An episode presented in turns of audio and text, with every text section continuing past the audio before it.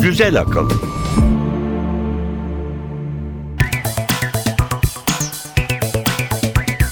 Merhaba, Güzel Akıl 21. bölümde beraberiz. Ben Elif Yılmaz. Ben Emre Üç Kardeşler.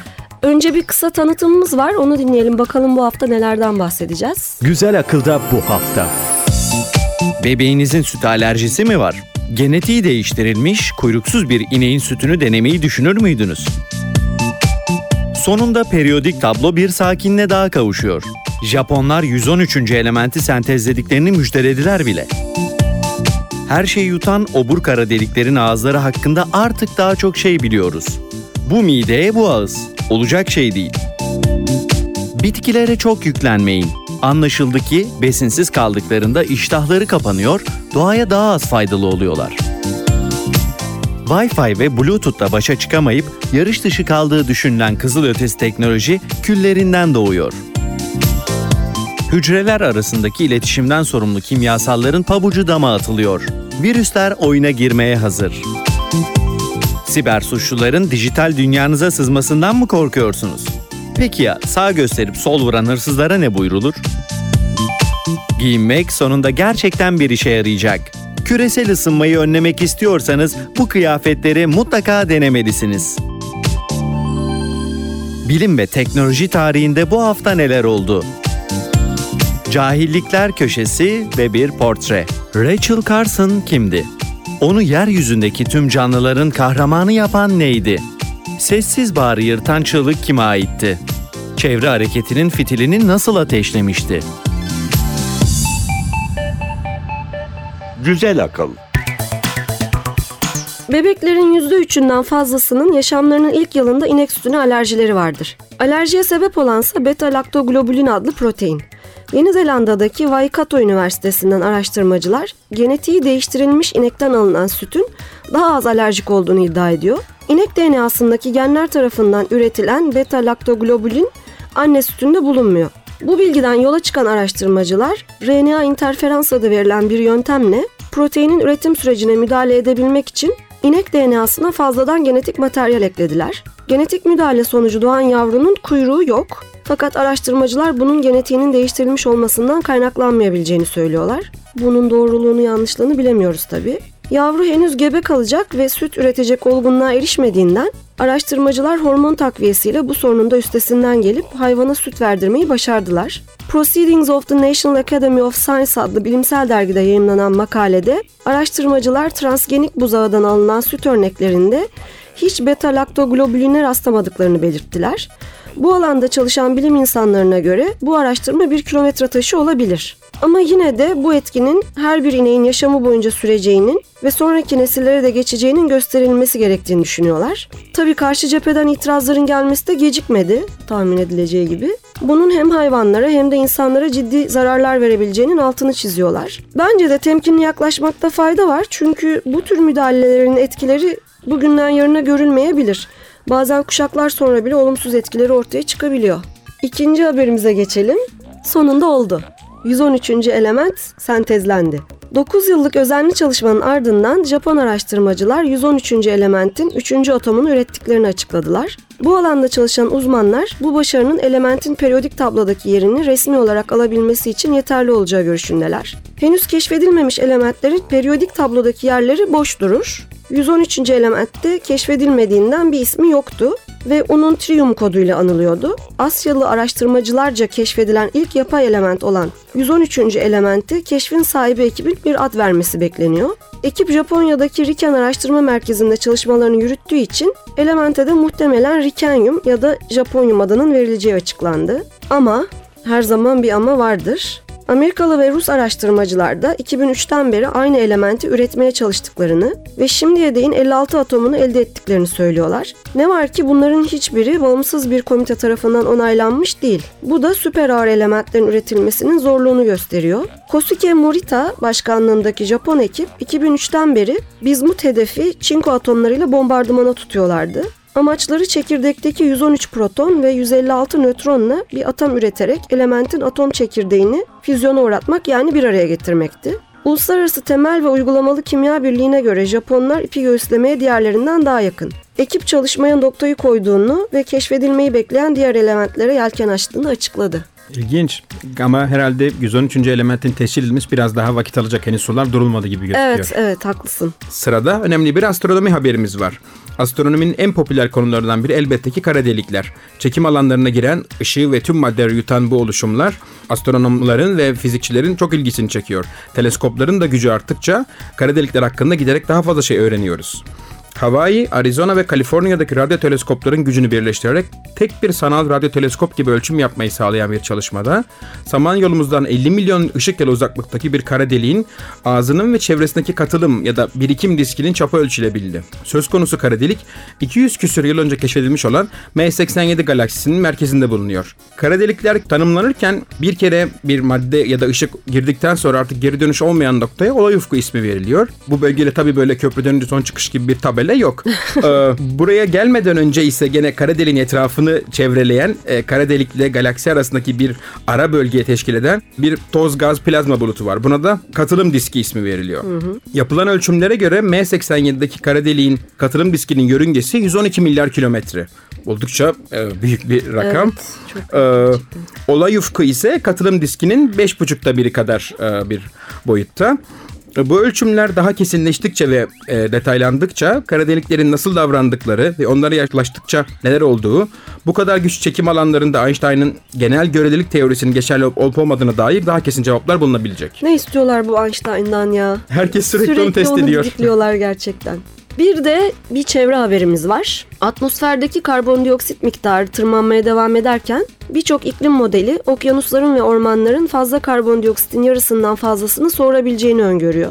150 yıldır insan etkinlikleri yüzünden atmosfere salınan karbondioksitin %30'unun okyanuslar, bir o kadarının da ormanlarca yutulduğu düşünülür. Fakat geçen hafta yayımlanan bir rapora göre topraktaki besleyici öğeler sınırlı olduğu için bitkiler kendilerinden beklenenden çok daha az karbondioksit soğurabilecekler. Minnesota Üniversitesi'nden Peter Reich ve Sarah Hobby bitkilerden bu kadarını beklemenin fazla imsar olduğunu düşünüyorlar. Bitkiler büyümek için azot ve fosfor gibi besinlere ihtiyaç duyuyor. Bitkilerin büyümelerine yardım eden bu besinlerin artan karbondioksit miktarını karşılamaya yetip yetmeyeceği araştırılıyor. Fakat bu araştırmaların sonuçlarına ulaşmak çok uzun yıllar alacağından Reich ve Hobby'nin ekibi 2070'teki atmosfer koşullarını pilot böl- bölgeler üzerinde oluşturdular. 2001-2012 arasındaysa azotça zenginleştirilmemiş toprakta yetişen otların yalnızca beklenenin yarısı kadar büyüdüğünü saptadılar. Bir başka çalışmadaysa Kuzey yarım, yarımkürede topraktaki azot ve tropik bölgelerde fosfor sınırlandırıldığında önümüzdeki 100 yılda karbondioksit yutma oranının %23 azalacağı modellendi.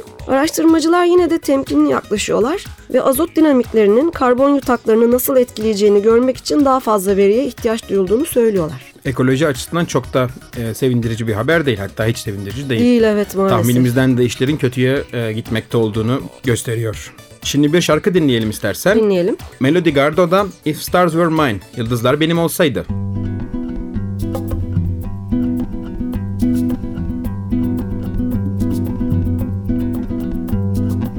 If the stars were mine, I'd give them all to you. I'd pluck them down right from the sky and leave it only blue. I would never let the sun forget to shine upon your face. So when others would have rain clouds, you'd have only sunny days. If the stars were mine, I'd tell you what I'd do. I'd put the stars right in a jar and give them all to you. If the birds were mine, I'd tell them in to sing. I'd make them sing a sonnet when your telephone would ring. I would put them there inside the square whenever you and I, so there'd always be sweet music whenever you'd walk about. If the birds were mine, I'd tell you what I'd do. I'd teach the birds such lovely words and make them sing for you. I'd teach the birds such lovely words and make them sing for you. Güzel akıl.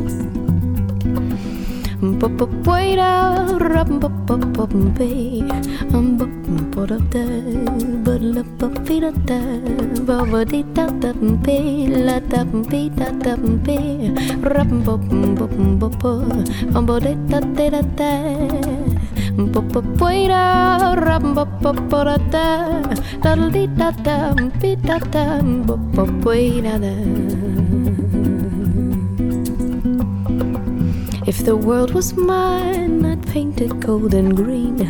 I'd make the oceans orange for a brilliant color scheme. I would color all the mountains, make the sky forever blue. So the world would be a painting, and I'd live inside with you. If the world was mine, I'd tell you what I'd do. I'd wrap the world in ribbons and then give it all to you. I'd teach the birds such lovely words and make them sing for you. I'd put those stars right in a jar and give them all to you.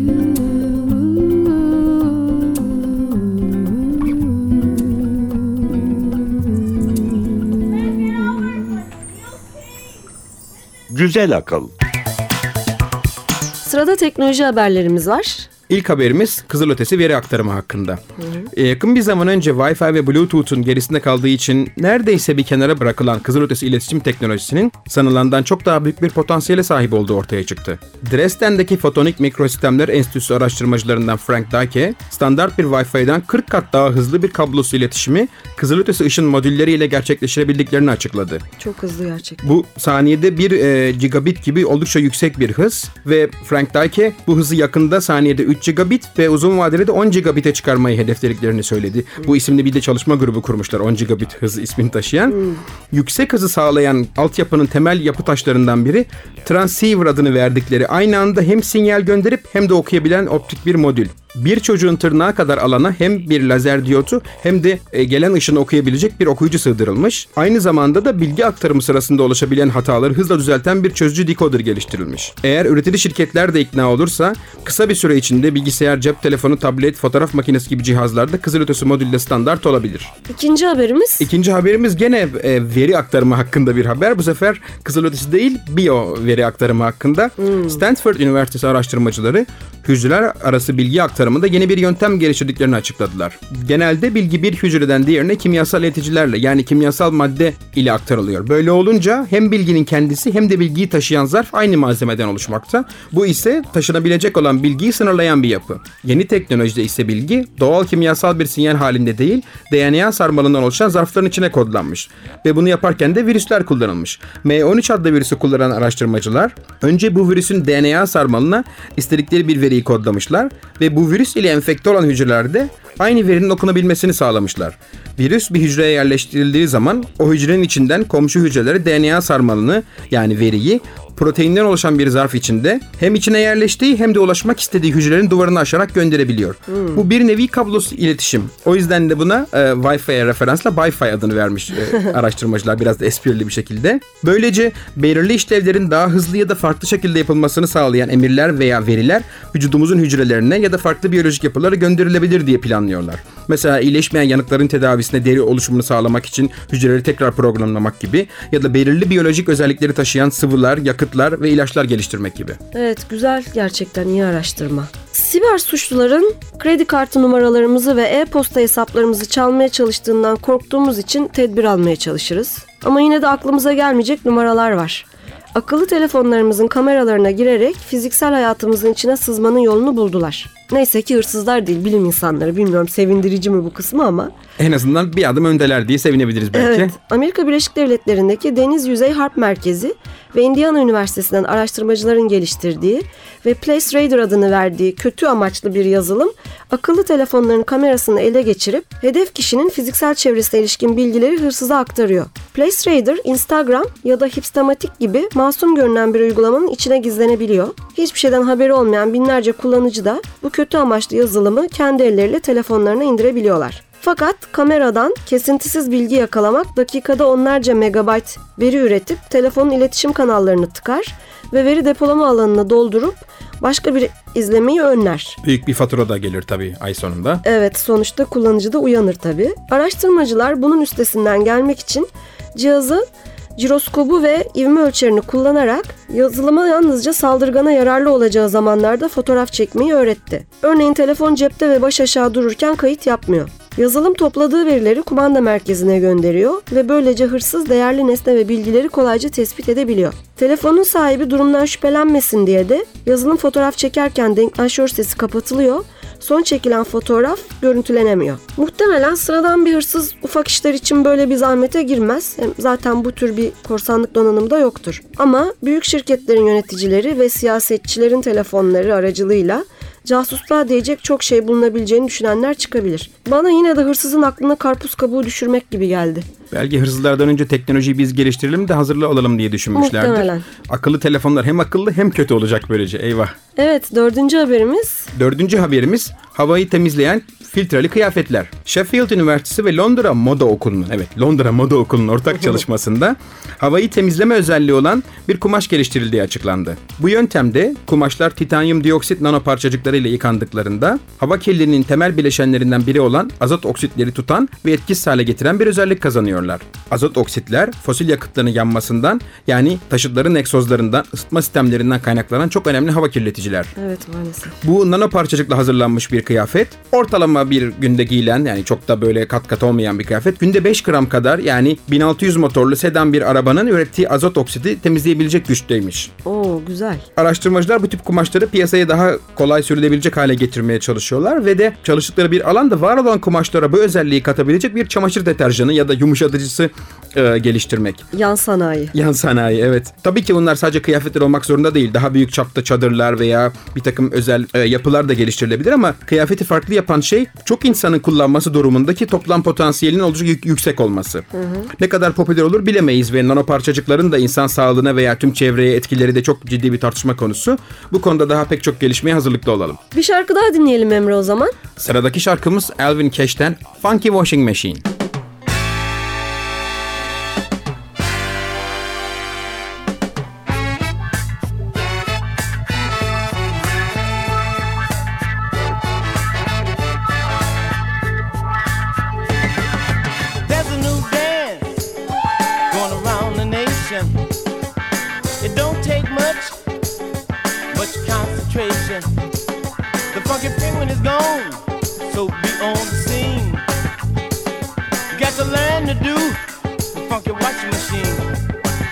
Güzel akıl. Move your from side to side. Do the washing machine, baby. Don't try to hide.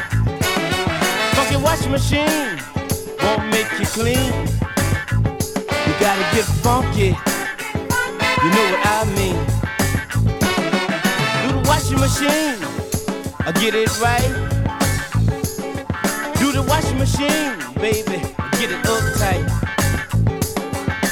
Washing machine will make you move. Switch it back to the left, wash it back to the right. Washing machine, baby, showing up out of sight. Get on the scene, the washing machine. Get on the scene, the washing machine. Oh, come on now. Baby, you might well take that rubberboard back. Cause we got a new thing that we doing. And we call it the washing machine.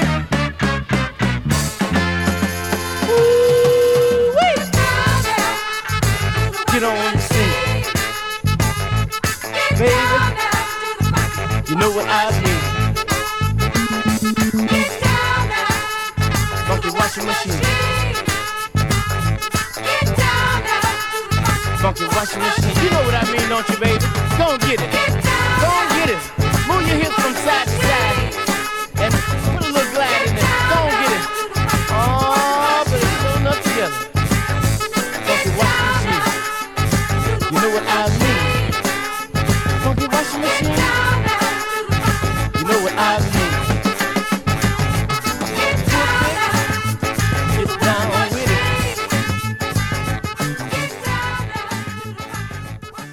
Güzel akıl. Sırada bilim ve teknoloji tarihi var. Bilim tarihinde bu hafta.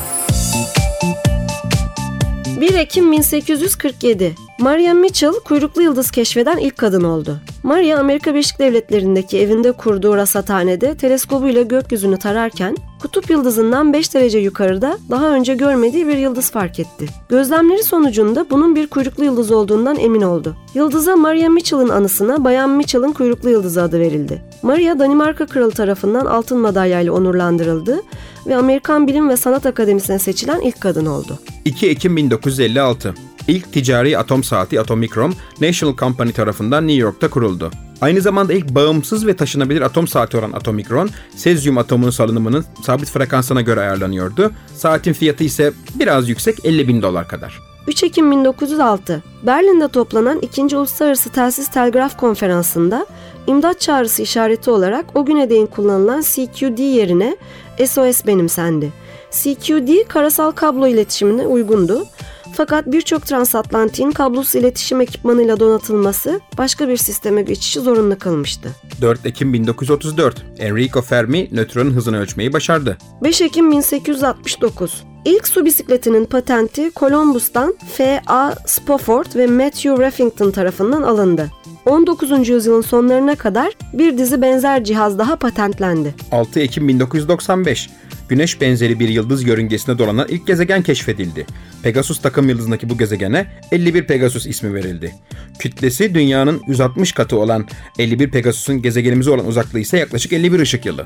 7 Ekim 1959 Ayın dünyadan görülemeyen karanlık tarafı ilk kez Sovyet uzay aracı Luna 3 tarafından fotoğraflandı. Luna 3 ayı geçtikten sonra 63.500 kilometre mesafeden geriye bakıp 29 fotoğraf çekmeyi başardı. 40 dakikalık bir sürede çekilen fotoğraflar 18 Ekim 1959'da dünyaya ulaştı. Şimdi sırada cahillikler köşesi var. Bakalım bu hafta ne dinleyeceğiz? Cahillikler Köşesi İzafiyet teorisini kim buldu? Sanıldığı gibi Einstein bulmadı. İzafiyet teorisi ilk kez 1632'de Galileo Galilei tarafından dünyanın başlıca iki sistemine dair diyalog makalesinde dile getirildi. İtalyan gökbilimci ve filozof Galileo modern fiziğin kurucularından biridir. Ama o daha çok Kopernik'in dünyanın etrafında döndüğü teorisiyle ilgilendi. Albert Einstein ise Galileo'nun teorisinde bazı hatalar olduğunu fark etti ve bilindiği gibi 1905'te bir makalesinde ilk kez özel izafiyet teorisinden bahsetti.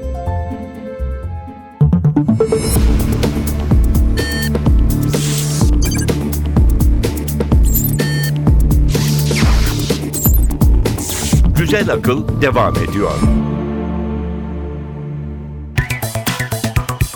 Bu hafta portre köşemizde Rachel Carson'ı konuşacağız. Gelmiş geçmiş en cesur insanlardan biri. Sessiz baharda yankılanan çığlık. Yalnızca insanoğlunun değil, tüm canlıların en ateşli sözcülerinden. Modern anlamda çevre hareketini başlatan bilim insanı. Hiçbir baskıya boyun eğmeden inandığı yolda ilerlemek ve insanları bilinçlendirmek için durmadan çalışan savaşçı. Doğanın koruyucusu.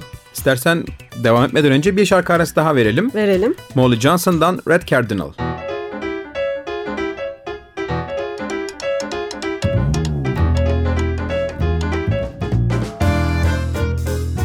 Red cardinal way up on the wire. Little bird, you caught my eye. Turn my head the way you sing. Out of reach of everything. I would surely be remiss if I did not ask you this. What's it like to be up there? To live your life without a care? Red card cardinal, what a curious sight.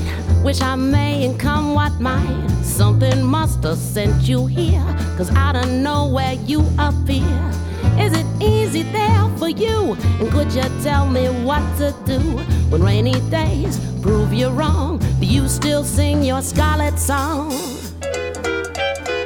Red card, cardinal, if it's all the same, please allow me to explain. Goodbye, blackbird, so long crow.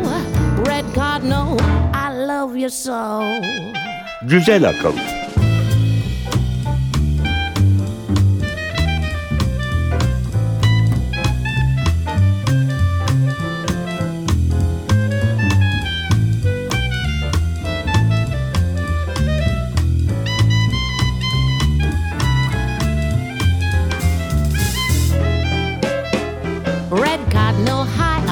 Cardinal wire. Little bird, you bring a smile. No one here but you and me. Little one, you look so free. If I could, I'd fly so high, cover every inch of sky, over here and over there, on a wing and on a prayer. Red card, no, what more can I say? Come to me another day. Goodbye, blackbird, so long, crow. Red card, no, I love you so. Red card,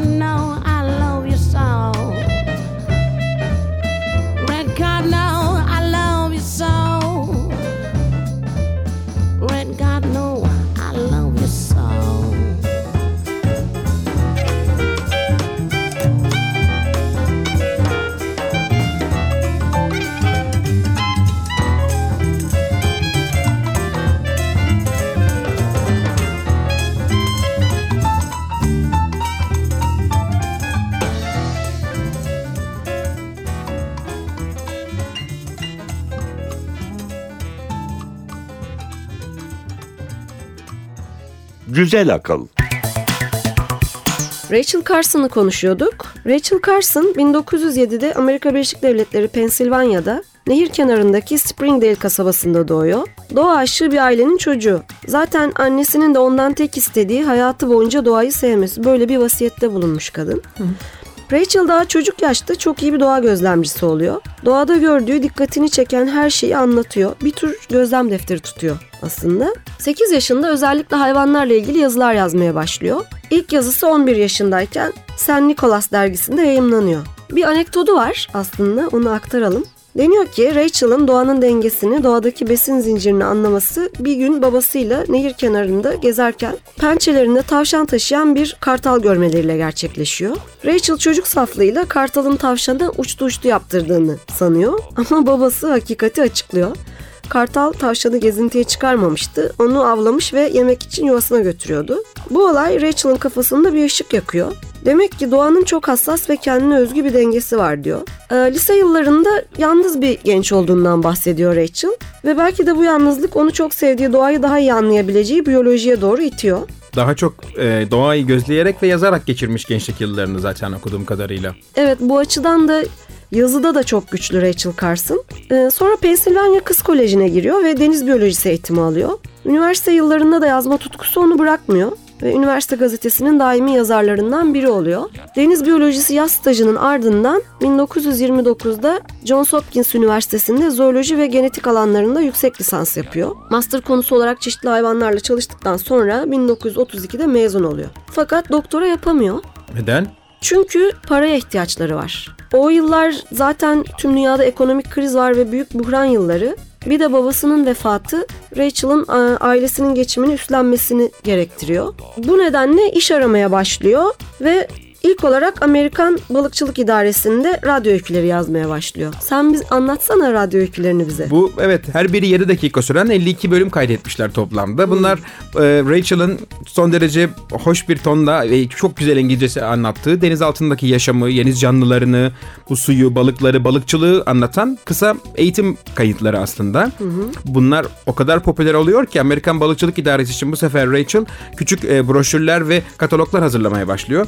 Bunlar da o kadar hoş dille yazılmış ki bir kısmı zaten daha sonra çok az değişiklik yaparak e, makaleler, işte dergiler için hazırlanmış bir takım tanıtım yazıları ve öyküler haline getiriliyor. Zaten Rachel bu işi daha önceki yapımcıların beceremediği bir platforma taşıyor. Dinleyicilerin ilgisini çekmeyi başarıyor. Ondan önce pek dinlenmiyormuş. Bu başarının ardından Amerikan Balıkçılık İdaresi'nde tam zamanlı olarak işe alınan ikinci kadın oluyor ve 15 yıl boyunca çalıştığı kurumda bilim insanı, editör ve sonra da tüm yayınlardan sorumlu yayın yönetmeni olarak görev yapıyor. İşinden arta kalan zamanlarda yine deniz biyolojisi üzerine ama daha ciddi makaleler yazıyor. 1937'de Atlantic Monthly dergisine yayınlanan Under Sea yani Denizaltı adlı makalesi diğer yayıncıların da dikkatini çekiyor. Ve bu makaleden yola çıkarak bir kitap yazması teklif ediliyor. Ki bu da aslında broşürden çevrilmiş bir Evet. yazı. Böylece 1941'de ilk kitabı olan Under the Sea Wind, Deniz Rüzgarı'nın altında yayımlanıyor. Kitap Bu- belki az satıyor ama çok iyi eleştiriler alıyor. Bu çok enteresan bir kitap. Hayvanların gözünden denizi anlatıyor. Dolayısıyla sadece e, deniz hakkında bir kitap da değil ki ismi de zaten hani deniz rüzgarı ismini taşıyor. İlk önce bir göçmen kuşun gözünden, daha sonra balıkların gözünden, en sonunda çok küçük bir kısım olarak da bir insanın gözünden e, denizde hayatının nasıl olduğu, denizin altı ve üstüyle olan ilişkisinin e, canlıların nasıl bir ekosistem oluşturduğunu anlatan çok hoş, sempatik bir kitap. Gerçi beklendiği kadar satmıyor, hoş e, eleştiriler alsa da. Evet ama böylece Rachel'a yazarlık yolu açılmış oluyor. Sun Magazine, Nature ve Collier's gibi çok önemli dergilerde ya- yazıları basılıyor. 1945'te balıkçılık idaresindeki işinden ayrılmak istiyor ama o yıllarda bilimsel çalışmalara ayrılan paranın çoğu atom bombası yapmak üzere Manhattan projesine gittiğinden bilimsel çalışmalar yapabileceği tatminkar maaşlı başka bir iş bulamıyor. Yine aynı yıl DDT adlı böcek ilacı devrimsel bir buluş olarak piyasaya sunuluyor ve maalesef sanki marifetmiş gibi atom bombasına gönderme yapılarak böcek bombası olarak adlandırılıyor. Rachel Carson bu durumdan rahatsızlık duyuyor ama yayıncılar bu konuyu sıkıcı bulduklarından 1962'ye kadar DDT ile ilgili pek bir şey yazıp çizmiyor Rachel. Fakat deniz biyolojisi konusunda yazmayı sürdürüyor. 1950'de yayımlanan ikinci kitabı The Sea Around Us, Çevremizdeki Deniz, ertesi yıl ulusal kitap ödülünü kazanıyor. The New Yorker, Science Digest ve Yale Review gibi prestijli yayınlarda kitaptan bölümler fasikül fasikül yayımlanıyor ve tam 86 hafta boyunca New York Times'ın en çok satanlar listesinde ilk sırada yer alıyor. Bu da çok hoş bir kitap aslında. İlk kitabı bir anlamda takip de ediyor.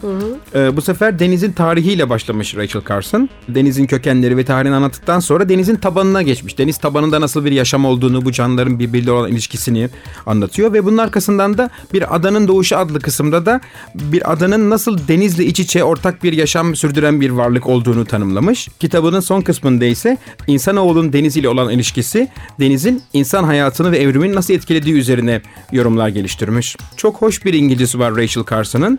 Bu hoş ve çok etkileyici yazımını hiç bilimsellikten de ödün vermeden e, gerçekleştirmeyi becermiş. Bu konuda çok ender bir yetiye sahip insanlardan biri gerçekten de. Evet bu kitap zaten çok popüler oluyor. Hatta 1953'te en iyi belgesel film dalında da Oscar kazanıyor. Çünkü bir belgeseli çekiliyor. 1953'te Rachel Carson Atlas Okyanusu kıyılarında alan çalışmaları yapmaya başlıyor. Bölgenin ekolojisini ve bölgede yaşayan organizmaları inceliyor. Bu çalışmaların bir kısmı da Albatros 3 adlı teknede 50 erkekle birlikte Rachel ve bir arkadaşının yani sadece iki kadının gerçekleştirdiği çalışmalar. 1955'te ise serinin üçüncü kitabı olan The Age of the Sea, Denizin Kenarı yayımlanıyor. Bu kitapta Carson kıyı ekosistemindeki yaşama dikkat çekiyor. Bu da tıpkı bir önceki kitabı gibi çok iyi eleştiriler alıyor. Bu kitap da çok hoş bir kitap. Sadece kıyı hakkında ama kıyı dediğimiz şeyin aslında ne kadar kompleks ve zengin bir yaşam biçimi olduğunu anlatıyor. Kitabın üç temel kısmı var. Bir tanesi kayalık kıyılar, ikincisi kumsallar, üçüncüsü de mercan kayalıkları ve kıyıları üzerine. Ve bunların her birinin son derece detaylı, buradaki yaşamın son derece hem ilginç hem de detaylı anlatımı. Bu tarihten sonra Rachel Carson evrim üzerine bir kitap yazmak istiyor fakat çeşitli sebeplerden bu düşünceden uzaklaşıp çevre koruma konusuna yöneliyor. Çeşitli çevre örgütleriyle çalışmalar yapıyor. Zaten aklının bir köşesinde hep böcek öldürücü ilaçlar DDT var. Ta 1945'ten beri aslında DDT'yi unutmamış. İlk karşılaştığı ve DDT'nin çok popüler olduğu zamanlarda bile aklının bir kenarına koymuş bununla çalışmayı belli ki. Evet 1957 sonbaharından itibaren de hükümetin böceklerle mücadele için yürüttüğü ilaçlama programını yakından izlemeye başlıyor. Amerikan İlaç İdaresi kırmızı ateş karıncalarının kökünü kazımak için bir takım kimyasallarla hummalı bir çalışma yürütüyor. Rachel bu tür müdahalelerin uzun dönemli etkilerinin doğa için çok zararlı sonuçlar doğurabileceğini bildiğinden bundan sonra hayatını bu konuda hükümetleri ve insanları bilinçlendirmeye adıyor. Sonunda 1962'de o meşhur kitabı Silent Spring, Sessiz Bahar yayımlıyor. Rachel Carson'ın kitapta öncelikle tartıştığı konu pestisit yani böcek ilaçlarının çevreye verdiği zarar. DDT tabi o dönemdeki popülerliği sebebiyle tartışmanın odağında yer alıyor. DDT'yi neredeyse yenebilecek kadar güvenli addeden kişiler var o dönemde. O kadar popüler bir e, zehir ki. Gerçekten el, el üstünde tutuluyor. Fakat bu yüzden ekosistemin göreceği zarar için halkı yanlış bilgilendirdikleri gerekçesiyle önce kimya endüstrisini ve endüstrinin çıkarlarına hizmet ettiği için de hükümeti suçluyor. Tabi endüstri devlerinin ve bazı hükümet görevlilerinin öfkesini üstüne çekmeyi başarıyor. Ama Rachel Carson sesini hiç alçaltmıyor. Bu uğurda elinden ne geliyorsa yapıyor. Sessiz Bahar'a kadar Rachel Carson daha ziyade biyolojiye ve zoolojiye meraklıların dikkatini çeken bir bilim insanı ve bilim yazarı iken bu kitapla tüm dünyanın ilgisini çekmeyi başarıyor. Ekosistemin bir bütün olduğu, doğanın dengesinin kontrolsüz müdahalelerle bozulması durumunda bunun tüm canlılara ve tabii insanlara da geri dönüşü olmayan zararlar verebileceği fikrini böylece duyarlı insanlara kadar geliştirmeyi başarıyor. Ee, bu anlamda aslında Rachel Carson modern çevre koruma bilinci ve hareketinin fitilini ateşlemeyi başarıyor diyebiliriz. Sessiz Bahar o kadar önemli bir kitap ki e, 50 yıl sonra hala okunuyor ve tartışılıyor. Bu kitabın yayınlanışının 50. yıl dönümüydü. Bu nedenle de pek çok yazar e, ve bilim adamı bu kitaptan ne kadar çok etkilendiğini anlatan yazılar yayınladılar. Evet bu kitap gerçekten e, tüm zamanların en etkileyici bilim kitapları arasındaki haklı yerini aldı. Ne yazık ki Rachel'ın kitap çıktıktan sonra ve çevre hareketleri başladıktan sonra çok fazla vakti kalmıyor ve 1964'te yakalandığı meme kanseri yüzünden hayatını kaybediyor. Fakat çalışmaları ve başlattığı hareket her zaman tazeliğini koruyor. Kitabın etkileri oldukça uzun dönemli olmuş aslında. Ee, 1967'de Çevre Savunma Fonu'nun kurulmasının Rachel Carson'ın bu kitabından çok etkilendiği söyleniyor. Gene 1970'te Çevre Koruma Ajansı'nın kurulmasının e, bu kitabın önemli sonuçlarından biri olduğu düşünülmekte.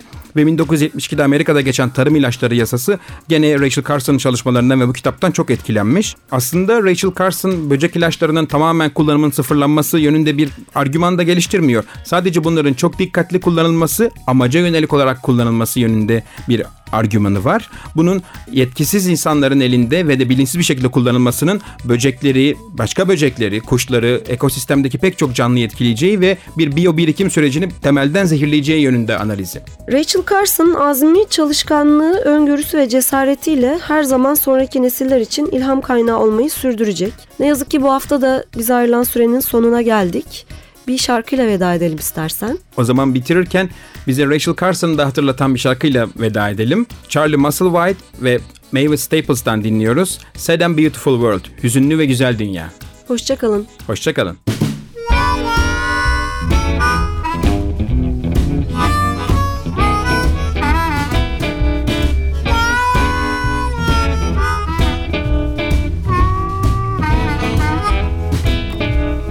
Mama, your child is crying. It's a sad and beautiful world. Mama, your child is crying. It's a sad and beautiful world. River towns are tough towns, and Memphis sure is one. It's no wonder how far I've wandered from my home. You can hear it in my voice, and you can see it in my eyes. Going back to that lonely place and rest my soul a while.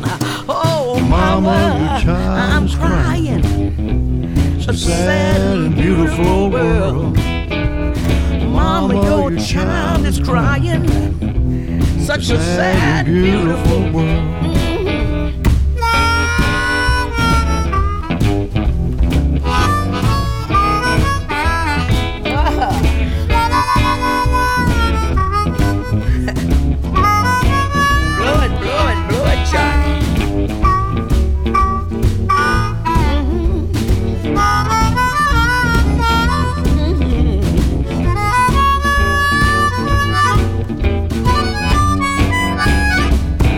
Güzel akıl.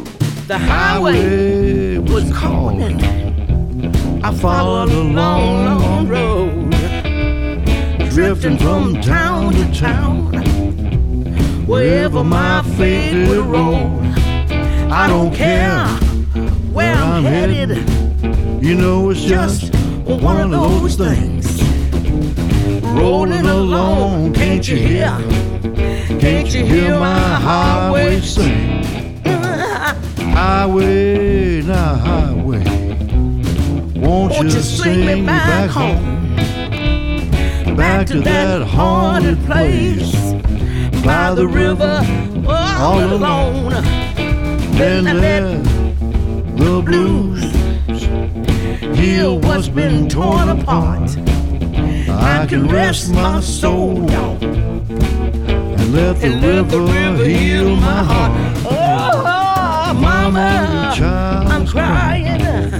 It's a sad and beautiful world. Mama, your child is crying. It's a sad and beautiful world. So sad.